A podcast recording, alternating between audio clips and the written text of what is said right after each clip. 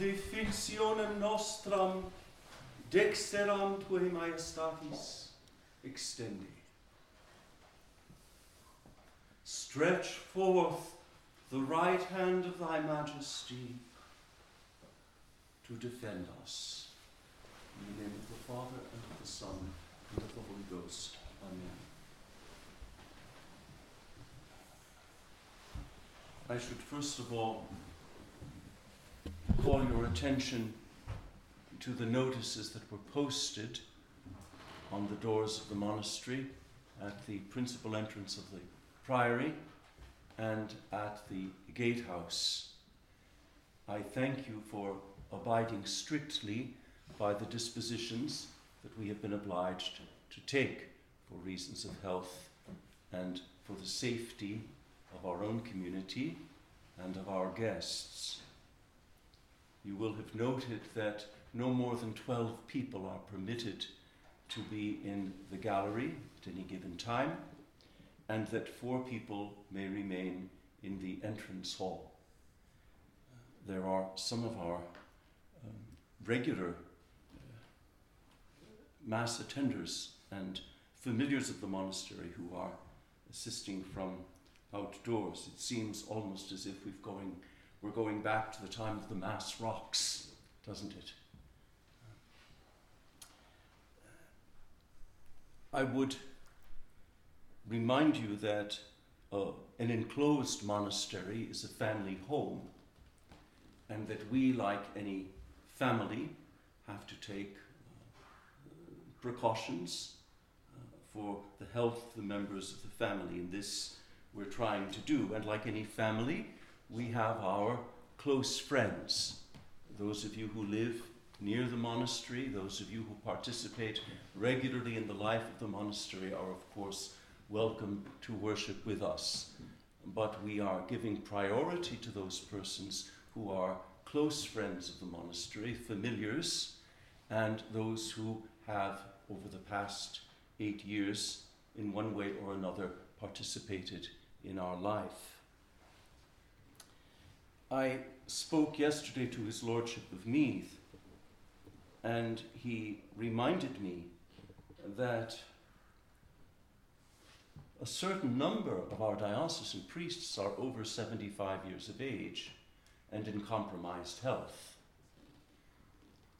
The dispositions that have been taken concern not only the lay faithful, but also the clergy of our diocese. Because if our dear priests laboring in the vineyard fall to this illness, the priests of the diocese could be decimated. We don't have many young priests. We don't have many priests in good health. And it, it came as something of a shock to me when His Lordship said that a certain number of our clergy are over 75 and in compromised health. And so we want to protect the relatively few active priests we have until this scourge uh, is eliminated or passes us by. For the rest, here at Silver Stream, uh, the divine office will continue to be sung. This is our principal duty as enclosed monks to assure that the church has a regular heartbeat. And the heartbeat of the church is the divine office, the rhythm of the hours. Matins, lauds, prime, terce, sext, none, vespers, compline. That is eight times a day, day after day, without interruption. Our principal duty as monks is the worship of the Divine Majesty in the enclosure of the monastery. In addition to the divine office, our way of responding to the present crisis is by having solemn exposition and adoration of the Most Blessed Sacrament every day from after the conventual Mass until nine o'clock at night. This is our way of participating, if you will, in the national and international effort. I call your attention to the collect of today's Mass. It is a remarkable instance of the liturgical providence of God. I often speak of that. That is to say, that God gives us at any given moment exactly the prayer that He wants us to utter, exactly the prayer that He is poised to answer.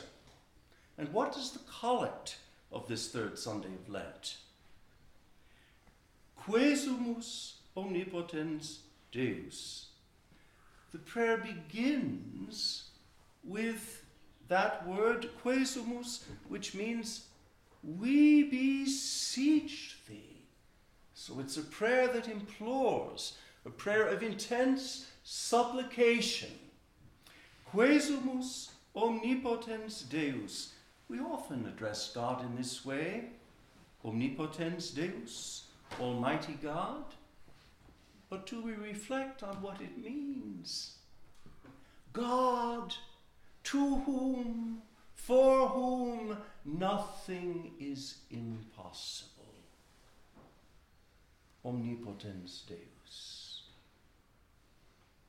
Vota humilium respice. Look to the supplications, the prayers, the petitions. That vota means all of that. Look to the supplications of thy humble people. Now, humilium? It can mean those who are praying out of the humility that is the proper and the only right attitude of creatures in the presence of the thrice holy God. But it has another meaning. It means those who have been brought low, those who have been laid low or brought to their knees or cast down to the ground. Means all of that, you see. And this certainly describes the national and international situation. The world leaders are being brought willy nilly to their knees, find themselves quite helpless. And this may be a salutary thing for Ireland and for the world. We have to pray to God out of our profound humiliation, admitting that we are incapable of dealing with this crisis with merely human means. Look upon the desires of thy people who are brought low. Vota humilium respice. And then we have this phrase Atque ad defensionem nostram, and also to defend us dexteram tuae majestatis extende. Stretch forth the right hand of thy majesty. Now, this phrase is rich in significance for anyone who knows the Bible. The right hand of God in the Bible signifies God's intervention, God's action, God's doing something. His right hand, the right hand is the hand of strength, of divine power. And we ask him to stretch forth the right hand. It says, the right hand of thy majesty. But what does that mean? Atque ad defensionem nostram dexteram tuae majestatis extende. Stretch forth the right hand of thy majesty. That word majesty here means thy Godhead, thy divinity, thy divine power, thy omnipotence. It means all of these things when we speak in this context of the majesty of God. And so the collect of this Mass, taken in the context of what's happening in Ireland and in the world, this collect of the third Sunday of Lent takes on a tremendous meaning. Now, you might want to imitate us monks, because we will pray the collect today, not just once at Mass, but at Terce, at Sext, at None, and at Vespers. We will repeat the collect six times today. Why do we repeat prayers? Is it because God is hard of hearing? I don't think so. It is so that by dint of repetition, the prayers we say descend from our heads into our hearts and therefore can be presented to God as a prayer that is wholly expressive of what He looks for in us humility, utter confidence, faith, hope, and charity. This is why we repeat certain prayers. And so we're going to be saying this prayer throughout the day, and I would invite you to say it with us. Take your missal home, find the collect of the third Sunday of Lent, and pray it. It's an extraordinarily appropriate prayer for today. And one other thing. If you're fortunate enough to have a missal, you will probably have already found in the section of the votive masses towards the back of the missal a special mass for deliverance from mortality or in time of pestilence. This is a mass that was composed for uh, plagues so that this special Mass might be offered in times of mortality, pestilence, plague, widespread illness. Now, this particular Mass has been in the Roman Missal since 1570, but it only got into the Missal in 1570 because it was there long before that. It's a very ancient Mass that we find in the oldest sacramentaries of the Roman Rite.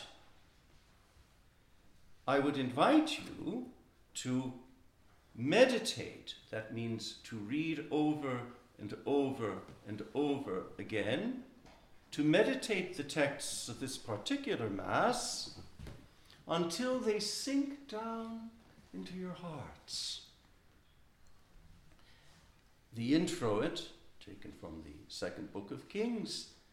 Be mindful, O Lord, of thy covenant, and say to the destroying angel, Now hold thy hand, and let not the land be made desolate, and destroy not every living soul. That's a mighty prayer in the circumstances.